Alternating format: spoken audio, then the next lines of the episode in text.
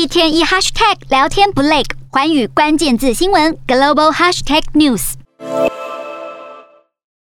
尽管台湾并没有被纳入印太经济架构 IPEF 的名单，不过美国贸易代表戴琪六号在与华盛顿国际贸易协会座谈时表示，美国承诺深化与台湾的贸易关系。戴奇表示，六月初启动的台美二十一世纪贸易倡议，还有去年恢复谈判的台美贸易及投资架构协定 （TIFA），都跟拜登政府提升美国与亚太地区伙伴经贸关系的努力处在同一个光谱之中。而华府将为不同的贸易伙伴量身打造更适切的合作方式。至于与中国打交道，他的态度显得审慎得多。What is really important for the Biden administration is to bring a thoughtful, strategic, deliberate approach to working on, uh, thinking about the U.S.-China um, trade relationship, the challenges that we have, uh, but also um, real opportunities that we need to be thinking about too.